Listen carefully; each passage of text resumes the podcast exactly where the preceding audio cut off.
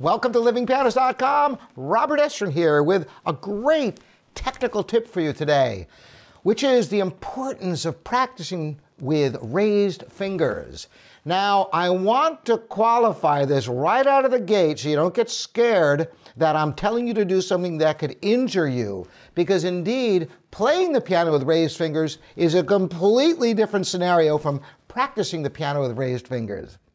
This is a technique used judiciously to help you solidify your technique, but certainly not something you do in performance. Now, why would you do something in your practice that you would never do in your performance? Well, there are very good reasons we're going to talk about here.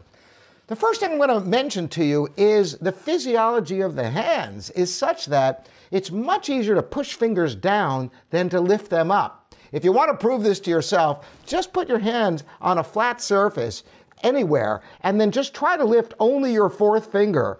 Boy, is that hard to do because the tendons and the nerves are shared among those fingers. So it makes it tough to get that independence. Now, in certainly with scale practice, slow practice, why are raising fingers a good idea?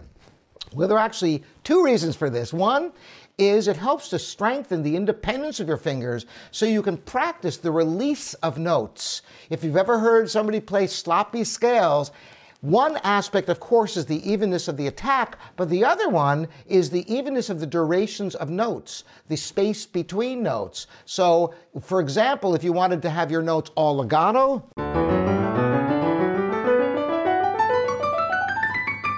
or if you wanted them all staccato.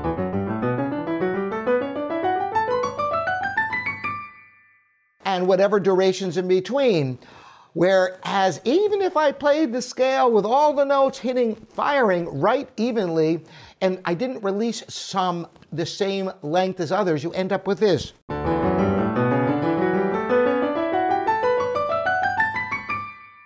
It's a sloppy sound because the releases, some notes overlap and some don't. It's haphazard. And as I mentioned, the release the strength of releasing fingers, lifting them up, is so much more difficult than pushing them down.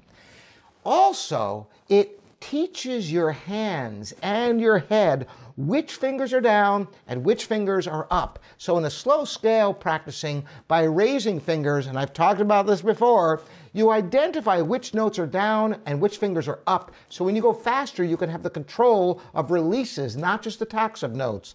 This is how it looks. And you can actually see this better from the side than from the top, but I can show you both of them.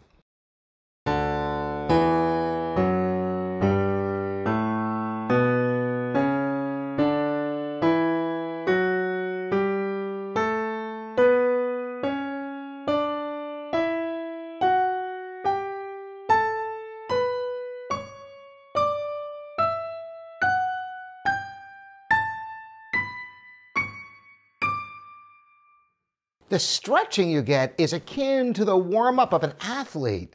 Of course, stretching is so important, and this is a great way you can stretch your fingers and at the same time teach yourself the release of the notes in slow practice.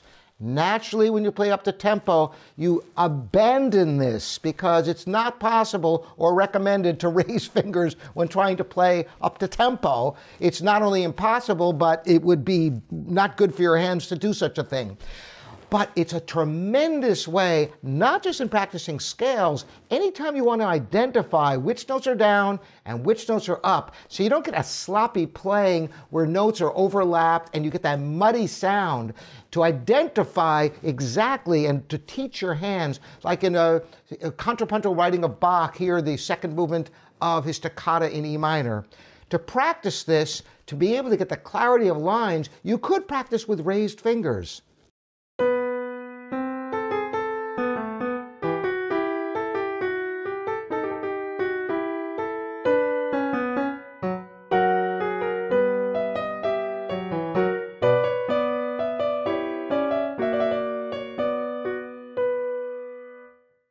Playing it in this manner, everything is exaggerated, and whatever sloppiness you have, notes that shouldn't be held beyond their length and things of that nature, is eradicated because you really get to dig into the keys and feel every key that's down and keep other keys up and out of the way. And this is why practicing with raised fingers, slow practice can be incredibly valuable for you.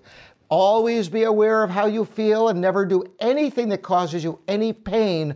And this is goes not just for high finger practice, but everything you do at the piano.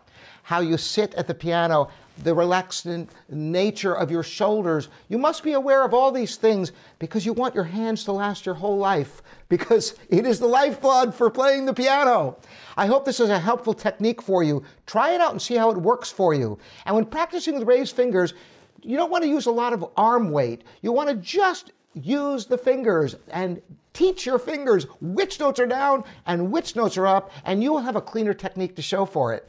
Thanks so much for joining me again. I'm Robert Estrin here, livingpianos.com, your online piano resource. You're welcome to subscribe here on YouTube as well as livingpianos.com. And the select few who join my Patreon get extra exclusive content. Thanks again for joining me.